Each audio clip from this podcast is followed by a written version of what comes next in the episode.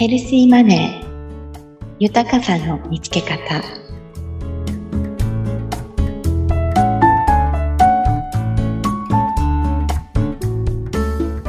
綱田美也です。今年も気がつけばもう7月。1年の折り返しがスタートしています。ヘルシーマネーは今回で13回目。これまで幸せや心の豊かさはお金によって得られるのではなく自分自身で作るもの。そして幸せや心の豊かさはまず大切な人を大切にすることから始まり、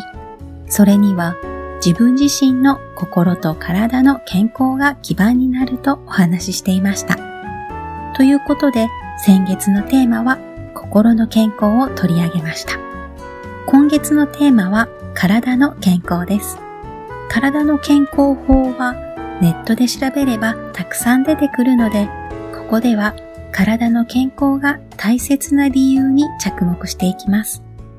さて、皆さんは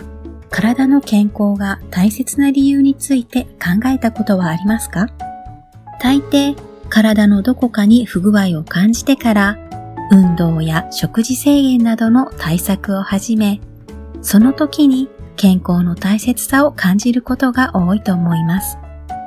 そして、元に戻ったらいつの間にか健康であることが当たり前になってしまう。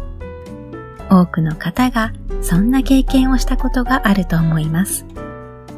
今の健康状態は過去からの食や運動習慣など生活の積み重ねの表れと言われています。健康は今すぐ欲しくても手に入らないということなので、未来の健康のために日々の積み重ねが必要なのですが、人は動機や理由がないとなかなか行動に移せないし、行動に移せても継続できない生き物です。逆の発想をすると、